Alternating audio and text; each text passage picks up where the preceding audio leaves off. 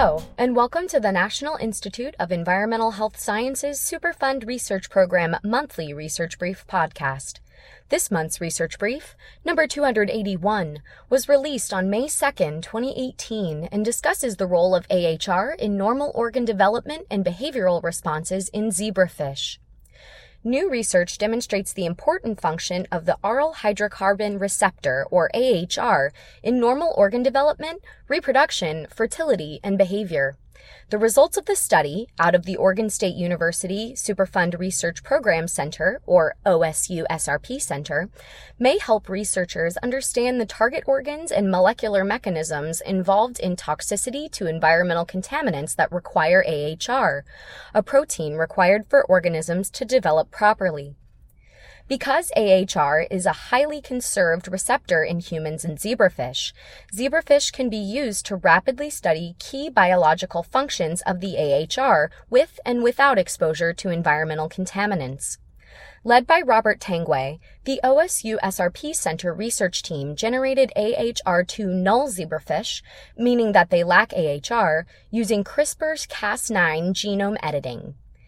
These fish were compared to normal or wild type fish early in development, during adulthood, and during reproductive maturity. AHR is known to be disrupted by many different environmental contaminants, including dioxins, biphenyls, and polycyclic aromatic hydrocarbons.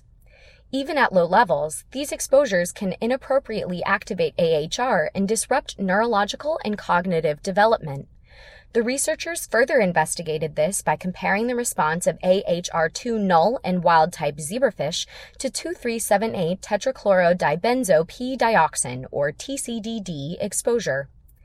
As expected, TCDD exposure led to permanent cartilage abnormalities in wild type fish early in development.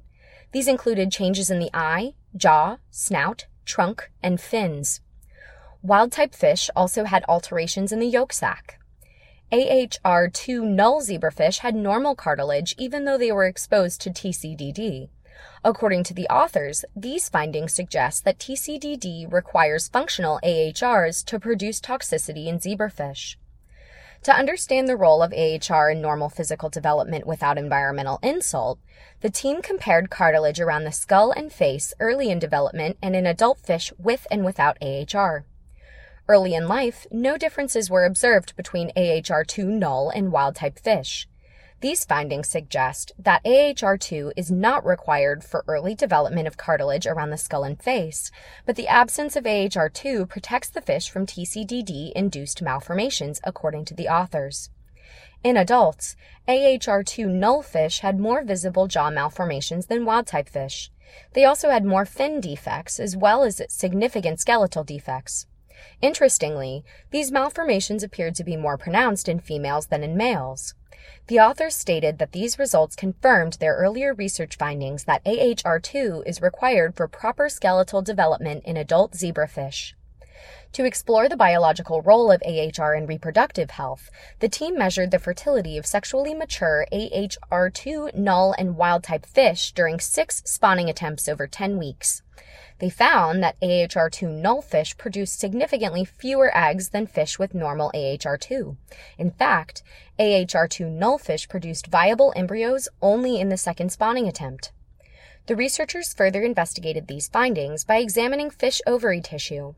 Compared to wild type fish, female AHR2 null fish had more immature and degenerative follicles and fewer mature follicles. According to the authors, these findings suggest that AHR2 plays an important role in normal female reproduction by promoting proper follicle development. The researchers also investigated the functional role of AHR2 on movement and behavior early in development by using a light dark photomotor response assay, and in adults by using startle response, predator avoidance, and social cohesion assays. They found that AHR2 null larvae had significantly hyperactive responses to light stimulus compared to wild type fish. In adults, anxiety related behaviors were reduced in AHR2 null fish compared to wild type fish. They were less reactive to a startle stimulus and to a predator stimulus. Interestingly, adult AHR2 null fish also spent more time near a video projection of a school of free swimming zebrafish in the social cohesion assay.